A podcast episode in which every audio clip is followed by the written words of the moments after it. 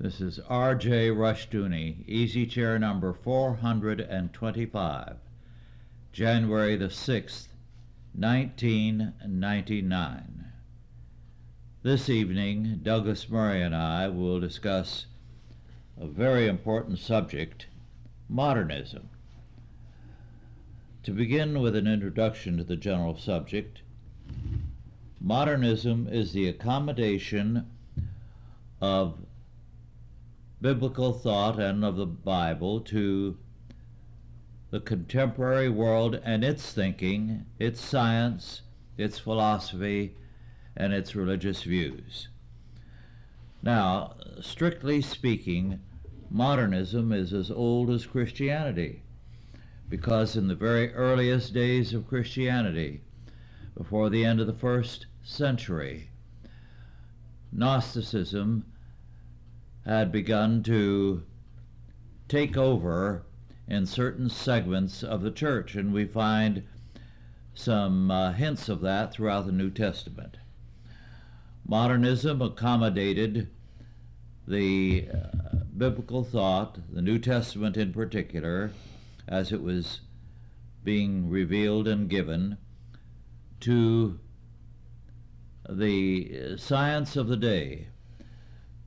When we now read the modernist writings or Gnostic writings of that time, they are very absurd, very difficult for us to understand.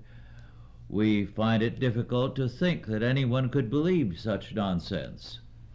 But the fact is, they believed it, they understood it, and to them it made far more sense than uh, the New Testament or the Old. The same is true today. Modernism as we know it began with the rise of the modern age sometime uh, with the Enlightenment, 1660 or thereafter, although it has been the past two centuries in which it has in particular flourished and won a number of adherents. Today, modernism is very prevalent.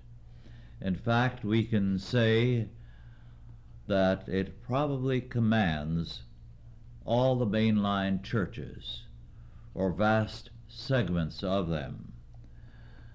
Modernism wants to accommodate biblical thought to modern scientific and philosophical thought. As a result, very early, the Genesis account was set aside. The supernatural throughout the Old and New Testament, miracles and the like, were naturalistically explained or set aside. As a result,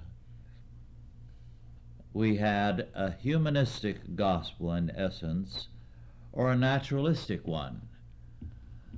The belief in a supernatural God, the God of the Bible, gave way to a God who somehow was a vague uh, force or movement or impulse in the natural world. And that he worked, of course, by an evolution that he was in essence unconscious and that his accomplishments are by chance and by accident.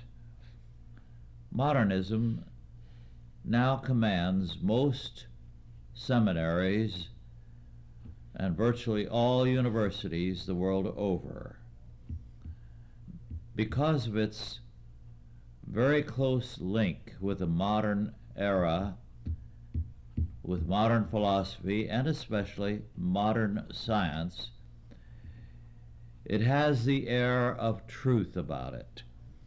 People grow up quite sure that uh, it has to be true, that somehow, if we are to uh, have an acceptable form of Christianity, it has to accommodate itself to the uh, whole of the modern uh, world and life view. So, although Darwin's name is not mentioned in the churches, he is a greater force within the churches than uh, Jesus Christ. It is his view of evolution which governs the thinking of the churches, not the biblical view of six day creationism, of a God who is perfect, all wise, and omnipotent, and who has ordained all things from the foundation of the world. As a result, modernism is prevalent even in circles that call themselves Bible believing. For example, a great deal of fundamentalism is infected by the uh, character of modernism, even though it sometimes vigorously denies uh, modernism. Uh, how can that be? Well, if you begin by seeking truth anywhere other than in the Word of God, or anywhere other than according to the premises of God and of His Word. What you then have is modernism. For example, what is the basic character of fundamentalism? Well, fundamentalism is a major reaction against uh, modernism. It believes that you must be born again in order to be a new creature in Christ. There's nothing wrong with that. It believes that Jesus Christ came and indeed was born of the Virgin Mary and gave his life for our redemption. And again, there is nothing wrong with that. Where is it that uh, fundamentalism has gone astray. It has been in reducing the gospel to the purely personal level so that it is a matter of the soul that needs to be saved and Christ as the Savior. Now, there's, again, nothing wrong with that, except what you have done is sidestep a number of the important doctrines of the Bible, beginning with God as creator, and certainly the fact of original sin, man's total depravity. According to the Bible, and we have the account of it very clearly in Genesis 3 1 to 6, the fall of man was his submission to the temptation. Ye shall be as God, knowing good and evil, so that man as his own God determines what is good and evil. Now, what you have done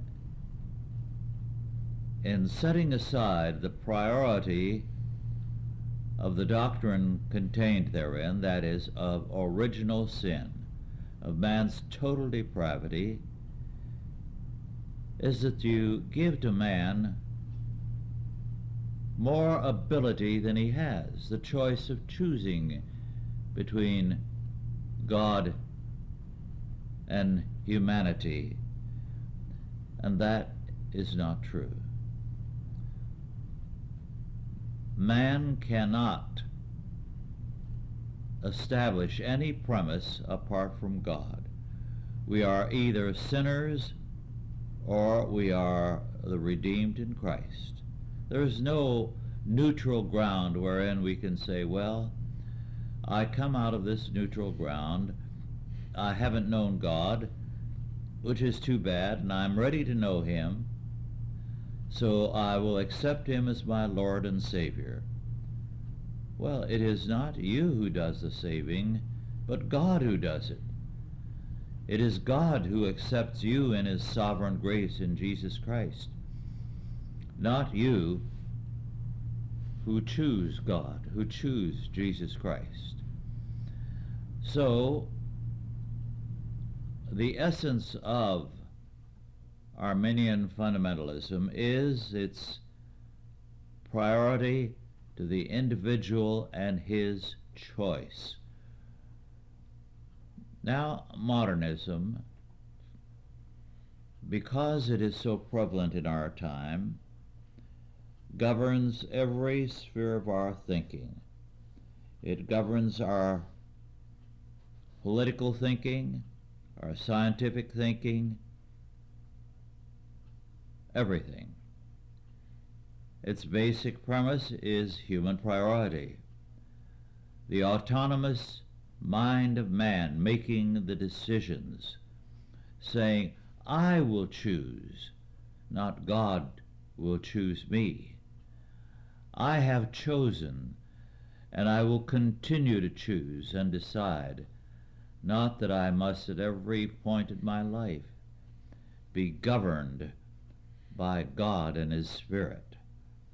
So, modernism is a tremendous force in the world today. It is the essence of humanism, the worship of man, because it says that it is man's choice and man's mind and man's decision that is determinative. Well, with that general introduction, Douglas, would you like to comment? Well, it seems that every new generation that comes along, uh, it's almost a given that it rebels against the generation previous. And there's a continual relaxation of uh, uh, moral uh, uh, character. Uh, I've seen in my short time life, lifetime rather, 65 years, and it seems to be a continual river. I mean, I talked to my parents and my grandparents, and they all felt that each successive generation was much more liberal than the one preceding. Um, the other thing that's puzzled me is that, the, um, more in the form of a question, is that uh, one of the things that puzzles me is these doomsday groups that uh, uh, some particular individual sets himself up as a prophet mm-hmm. albeit a false prophet. And um, it seems in order to uh, justify his own position, he has to take a bunch of people down with him. yes. And there's a group just recently that went over to Israel, which I think the government of Israel either asked to leave or forced them to leave. Uh, and they were going to uh, uh, commit suicide, apparently, uh, at, on the event of the year 2000. Is, is this the ultimate result of, of modernism, uh, where um, uh, people choose death instead of life, uh, where they would rather follow a false prophet than follow the only real one? Very interesting question. After all, we have to say modernism in all its forms is a choice of death rather than life because Christ is life. Now, when we are modernists, what we have done, and it depends on the degree to which we do it, we pick and choose what we choose to believe. So the modernist may say, I will believe in nothing. Uh, I will refuse to believe that God is creator or that there is any order or purpose in the universe. Others will, to a limited extent, say, well, no, there is a God and there is a purpose, but uh, the purpose is understandable in terms of man, so that they uh, see it not in terms of what is God's purpose, but what is the purpose that man works out and unfolds? Now, uh, as they view the world, what these uh, millennialists tend to do is to say, history has to culminate in some kind of climax. It has to have an end. Every story has an end. Every novel unfolds a particular plot or purpose. So their perspective is very self centered. After all, when should the purpose properly unfold? Why, in my lifetime. After all, we represent the culmination of the ages. After all, as contemporary man would say, we have developed the science, the knowledge, and so on. So if there's going to be a golden age or if there's going to be an end of the world in disaster, it's going to happen in our lifetime very soon. And uh, that's because we are the center of the world. Uh, someone who once was trying to uh, sell me the idea that uh, the uh, millennium was going to come in just a few years. This was in the 50s so that uh, well before the end of the century, perhaps in the uh, late 60s, early 70s, it would all happen.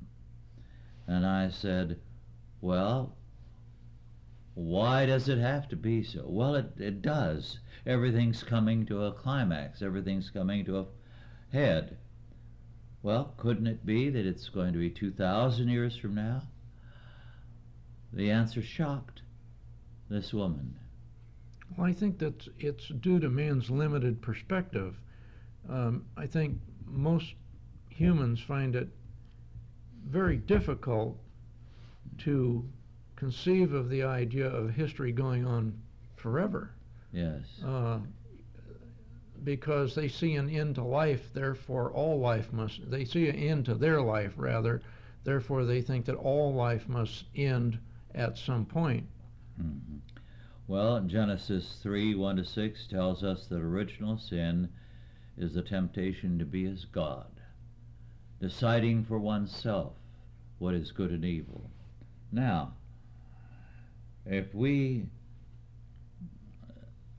have that in us, that sin, then uh, the decision is going to be made in our lifetime and we are going to be a part of the decision. So we cannot see uh, the struggle continuing, say, for 500 or 2,000 or 200 years. It has to be in the very near future. And the uh, people who have been given to that perspective have, from in the very, very early days of the church, have been uh, setting dates within their lifetime or just about their lifetime, and uh, they're still doing that because they are a part of the climax. History has culminated in them. And uh, in its own way, that's a form of modernism you are saying that certain things that are a part of the modern context represent the grand climax of the ages. So, modernism can be accompanied by a belief that uh, the millennial aspects of the Bible are true. Of course, such people pay no attention to the law. And all the prophecies are important in terms of prophesying the end of the world. Well, there's always been a thriving business throughout history in predicting the end of the world. Yes. I mean, from biblical times, there were groups that broke off. Yes. Uh, and, you know, holed up in cliffs and so forth, and uh, uh, uh, were predicting in, the end of the world, and uh, they isolated themselves. Yes. Well, uh, that's very true, and it's still true. Are always groups doing it and people ready to hear it. But even apart from those who will not line up with such groups, the modernist premise is very prevalent because it wants to read history in terms of today or in terms of themselves. They see themselves, their time, their concerns as the goal of the ages, the end of history. Well, it's interesting that uh, uh, revolutions, political revolutions, rarely last more than one lifetime, because unless the the fruits of the revolution or the advantages of the revolution are realized in a person's lifetime, mm-hmm. uh, it just doesn't work. They want to quit and turn around and go the other way. Well, you put your finger on a very important aspect that one or two scholars have dealt with. Especially since the French Revolution, we've been in the age of revolution.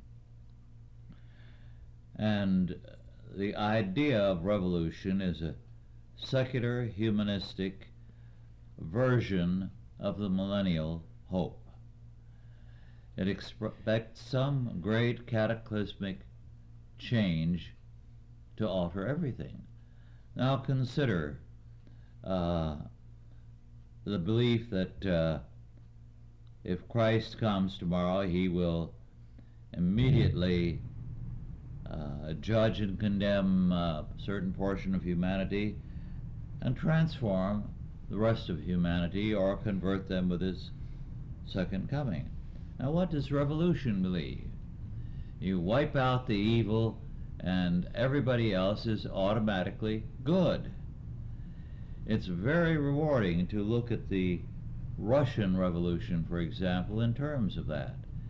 Because we have enough of the writings of these men to be able to see that uh, Lenin and others were a bit shocked when, after they had gotten rid of the Tsar, overthrown the white Russian forces, and had seized control of the country,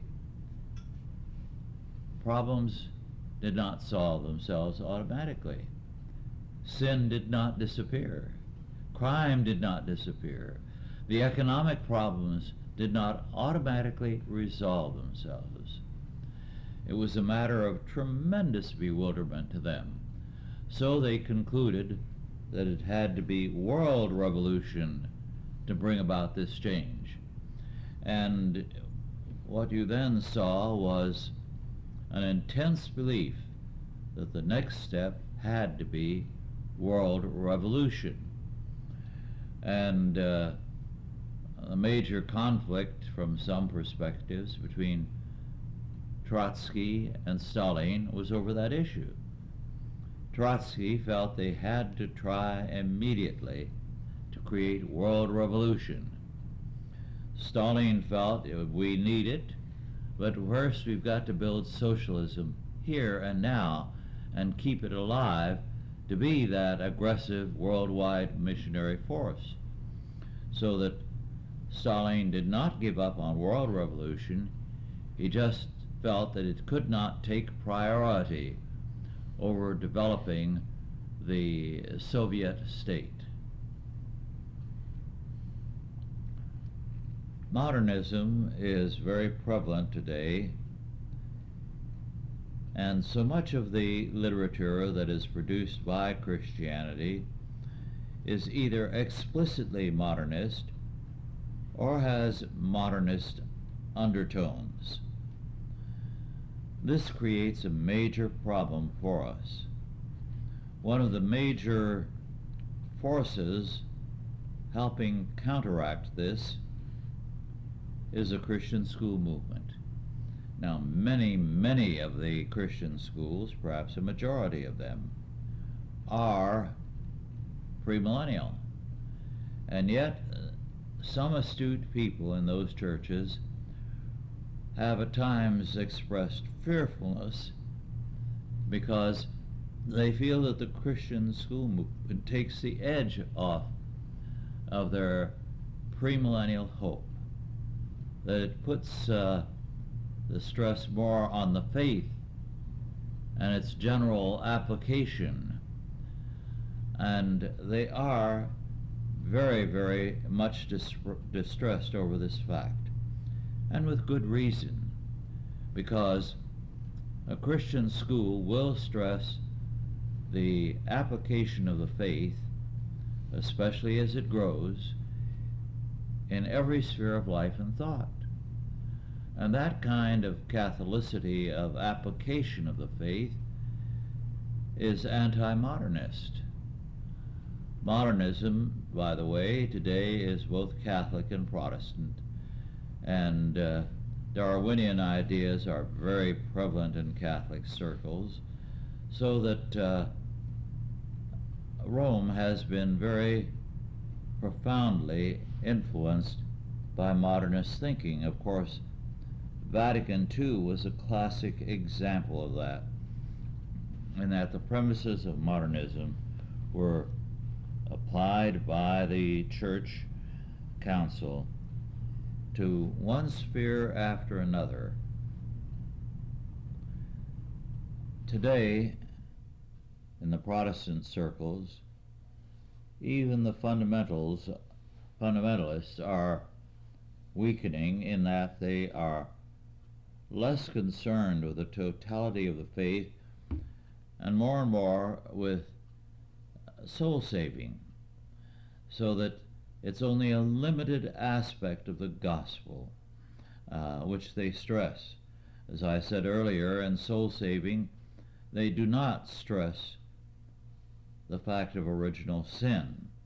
And we cannot appreciate what our world is in its fallen estate unless we stress original sin—a sin and how it has corrupted man, his politics, his science, his family life, every area of life and thought is clearly under the influence of the modernist premises, of the abandonment of original sin. Original sin is very rarely mentioned in uh, churches today. In fact, if sin is mentioned, it's only specific sins. Uh, you shouldn't do this nor that. Whereas the biblical emphasis is on the premise of sin, man trying to be his own God. We must remember that modernism is, by its very nature, a changing faith. It tries to keep pace with the contemporary world and contemporary thought. The modernism that uh, prevailed in uh, seminaries in the 1930s and 40s is no longer taught because the modernists have gone far beyond that. The modernism that uh, governed biblical thinking again has been replaced because it is a perpetually changing faith. It prides itself on being open to new developments in every area of thought. Well, now, putting it on the personal level, uh, we are in a modernist age in that people have changing affections. They're in love today and tomorrow they're not. And they see nothing wrong with that. They've got to move with the times, they've got to grow. We again have it in the attitude that uh, there is no absolute right or wrong, only that which is pragmatically true, which for the time being uh, serves our purposes. Well, people who say that uh, they have to grow, it's usually as a code word that they want to escape reality and escape their responsibilities Yes. Uh, the other thing is that it seems to me that in the church, modernism feeds on itself. The minute the the church accepts a lower standard than it did previously, immediately the next generation rebels, always rebels against the church. Mhm. So as fast as the church lowers the bar, it simply feeds on itself. It's a flywheel effect, and it it it devolves. Yes. Very important point. Devolution is basic to modernism. And in whatever sphere it goes, a devolution uh, begins to take over so that you go from uh, atheism to a belief in morality. You don't need God, but morality is eternally good.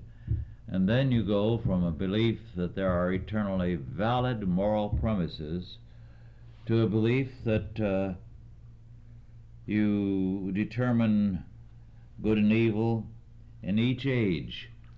Well, the, the church has acted like an indulgent parent spoiling its children. hmm As fast as the children demand more, they get more. Yes. And the more they get, the more they want.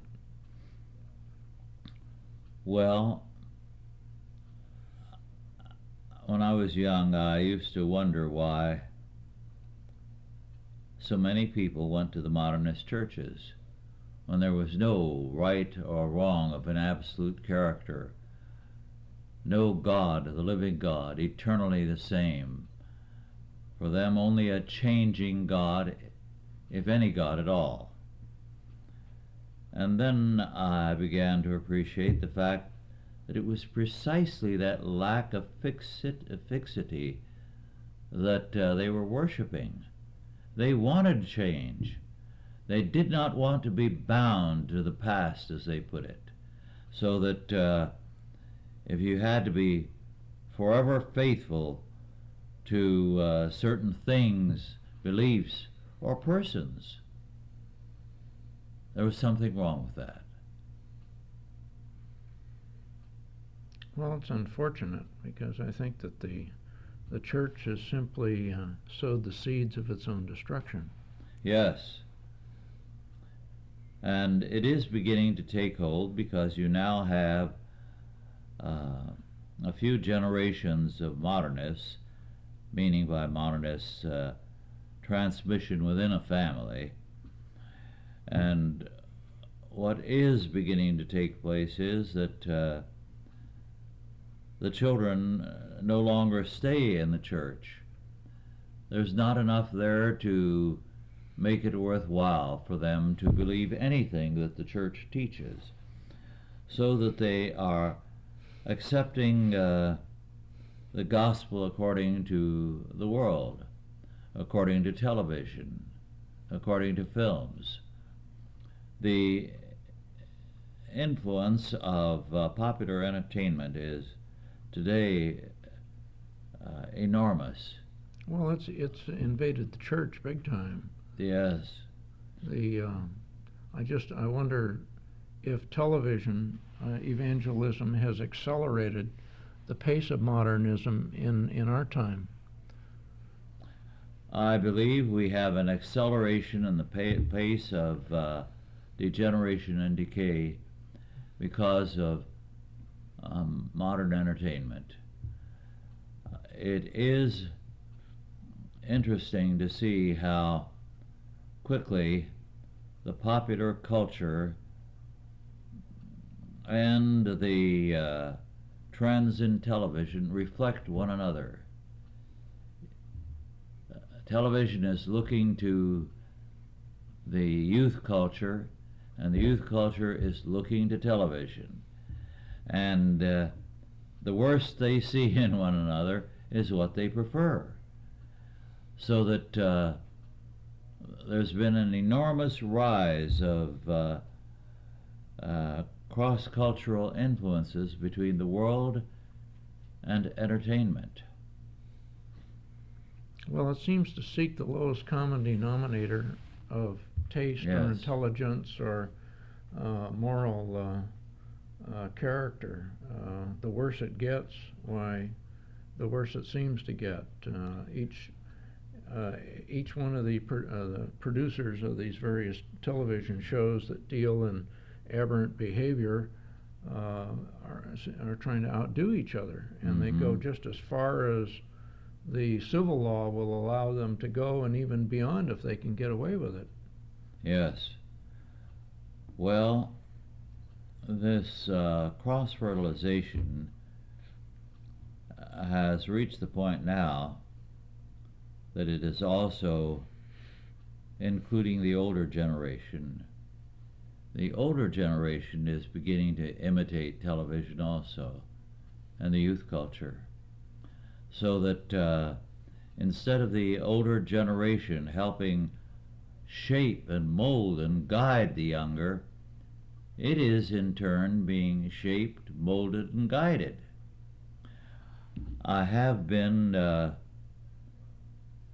somewhat unwell in this past year, and there are uh, days when I haven't been able to get to the desk and do any work, and I either doze off in the easy chair or use television to lull me to sleep because it is marvelous for me in helping me fall asleep. But I've caught a note more than once in which uh, older people speak about learning from the young, as though there was a great deal to be learned from their waywardness.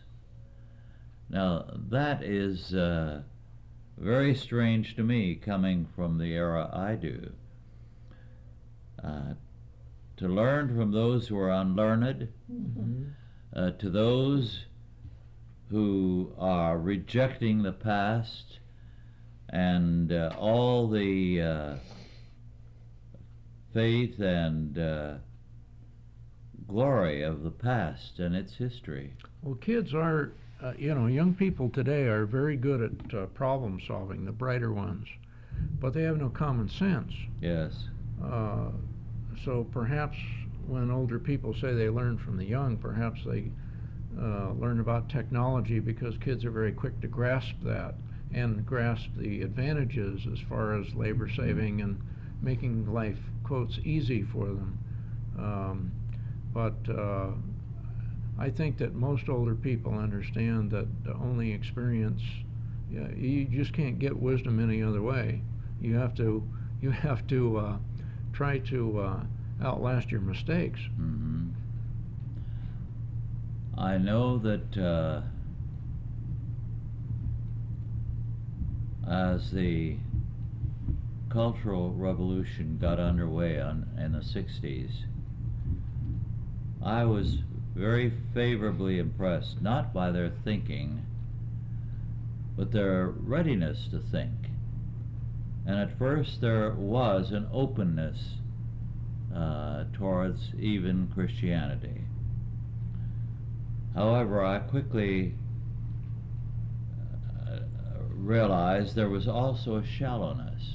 Are you speaking now about the Chinese Cultural Revolution or ours here in the United Uh, States? well, the youth of the 60s, the 70s, and early 80s. What uh, marked them was uh, a lack of application. They were ready to listen. I think much more ready to listen and more alert than the youth of the 20s and 30s. But uh, it was a rather shallow listening. They did not want to think. They wanted a pop culture. They wanted something that uh, presented itself, appealed to them, could be adopted, and then they were all for it. Uh, this was the appeal of things like Woodstock. You got a gospel in a nutshell that required nothing of you except to indulge yourself, and there was no work in attaining to it. It was a very shallow kind of mentality, and it still continues. Well, you have a lot of activities today, for instance, uh, I don't mean to, to uh, come down on any particular thing, but whitewater rafting, for instance, um, it produces nothing. I mean, Mhm. other than it's like a ride in, a, in an amusement park to take a Mhm. rubber boat down a river, uh, but it's an industry Yes. that's, that's relatively new uh, as far as a, a business venture is concerned here in California. And there are other things of this type that are sort of like mental chewing gum. As soon as you're finished with it, you're a new customer again. You know, Mhm. like drinking a soft drink. As soon as you're finished with the one you're working on, you're you're a new customer again.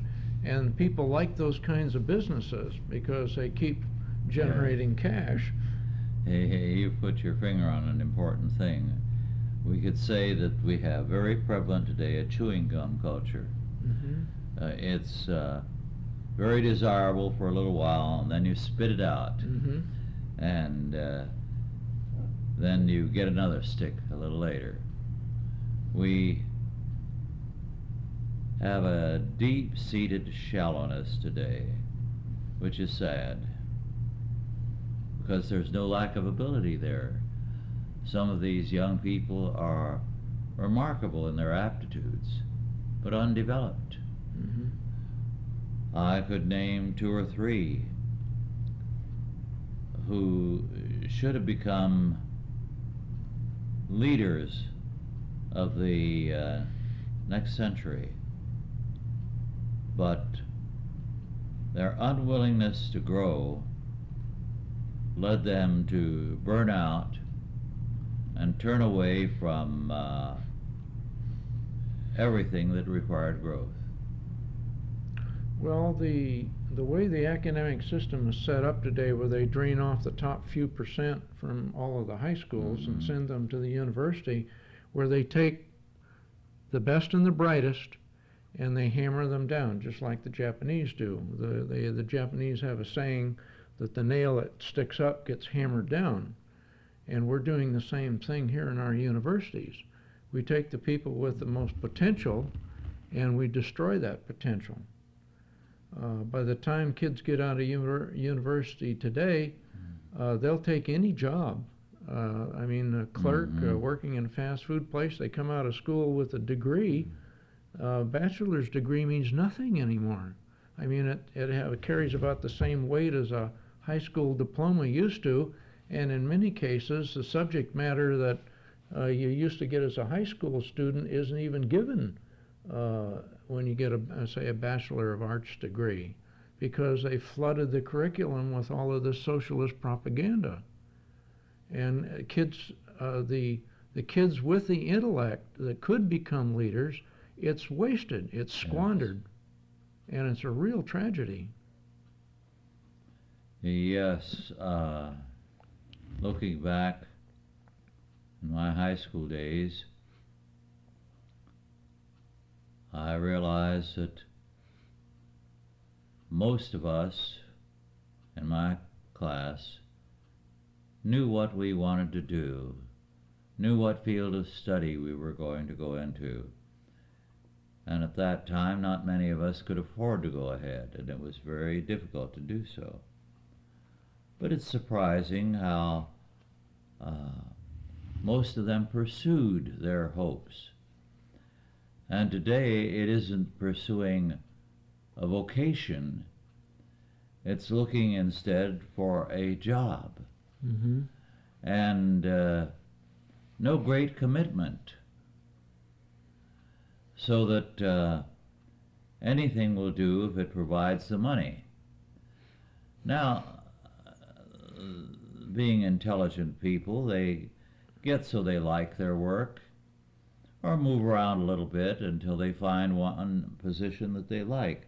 But basically, their outlook is not in terms of what is my calling, Mm-hmm. but where can I find the proper place to gratify my hopes financially, economically?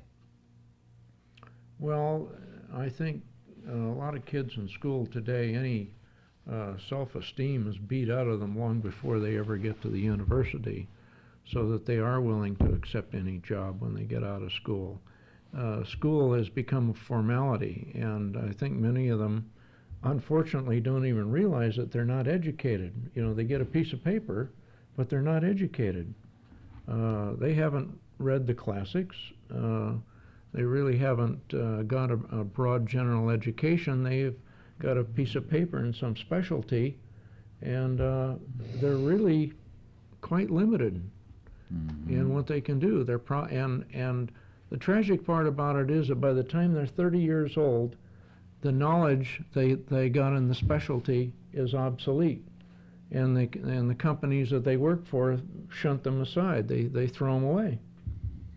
Uh, if they uh, rise up into middle management, they generally get dumped in downsizings and, and cutbacks and so forth, and then they're out on the street faced with making a living in, in any way they can and the, the, the, the time that they spent in the university was, was a throwaway.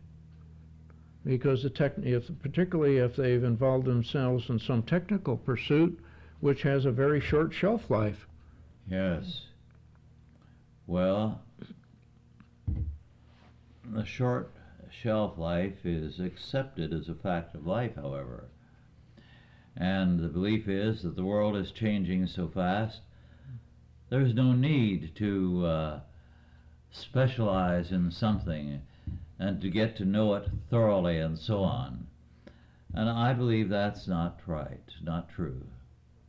Well, I think that uh, people are much better equipped if they have a, a, a more general education, a broad general yes. education, so that they can ch- switch gears if the particular uh, activity that they're involved in initially becomes obsolete, or if their technical knowledge becomes obsolete, uh, they don't just jump in a hole and cover themselves up. I mean, a lot of people become self-destructive when the uh, the the career that they uh, planned and uh, prepared themselves for in college doesn't materialize, or the mm-hmm. technology changes and it's just not there any longer. They don't know what to do about it. Yes.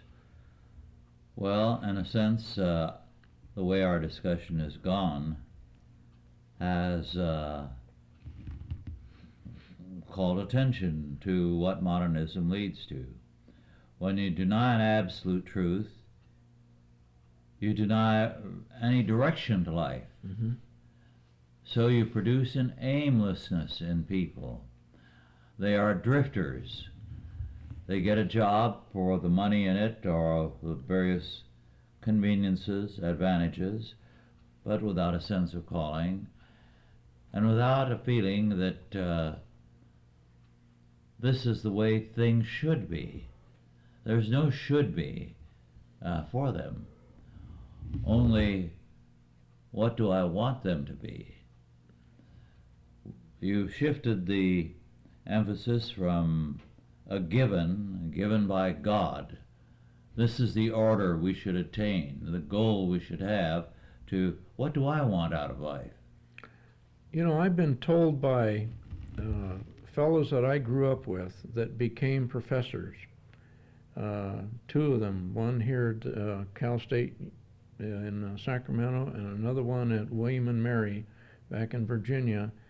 And uh, they were both on the the uh, faculty advisory committees.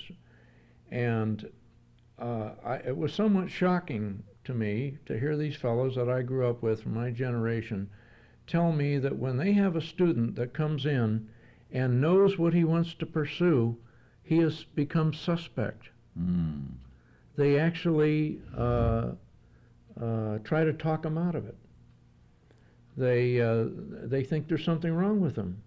I mean, the, these people who have some direction apparently that's either uh, they get from their family or they have someone else in the family that encourages them to follow some particular course of study and perhaps follow in the father's footsteps or a brother's uh, footsteps, older brother's footsteps uh, before them, uh, they're suspect and they actually suffer pressure to, to give that up so that they become aimless. The, uh, the academy apparently encourages aimlessness so that they can direct them in the direction they want them to go. Yes. Well, this means all the more that uh, we must have a strong return to a thoroughly biblical, reformed faith.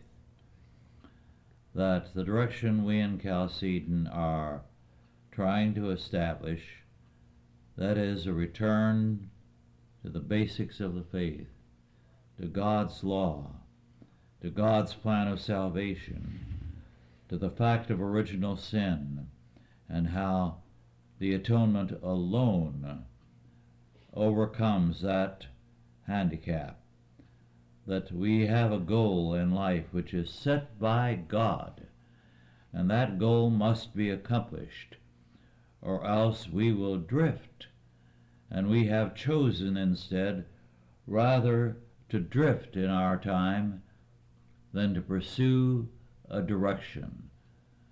So it has been man's will to drift versus God's determination, God's purpose. It's the only cure for hopelessness that I know. Mm-hmm.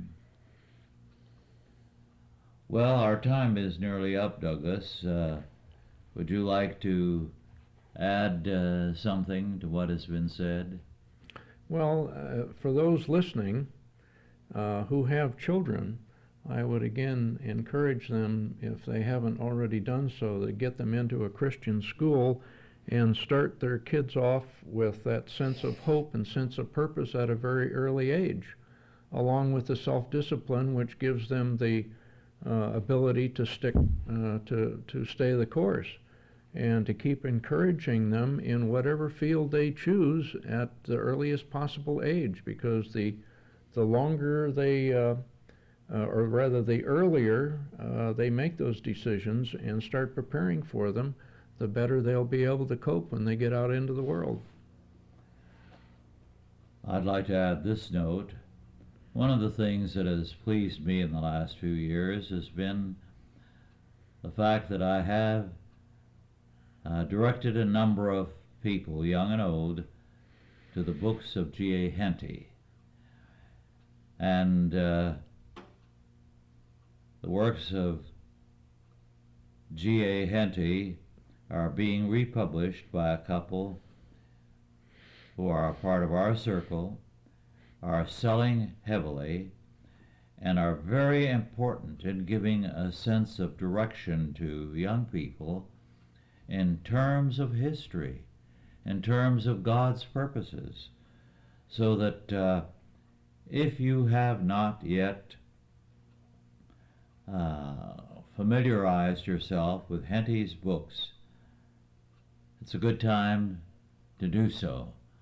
They have been uh, very influential when first written and uh, into the 20s and 30s in directing thousands of young people into a calling, and they are again becoming influential. It's good to know them and to uh, read them. They're good reading. Well, thank you all for listening, and God bless you.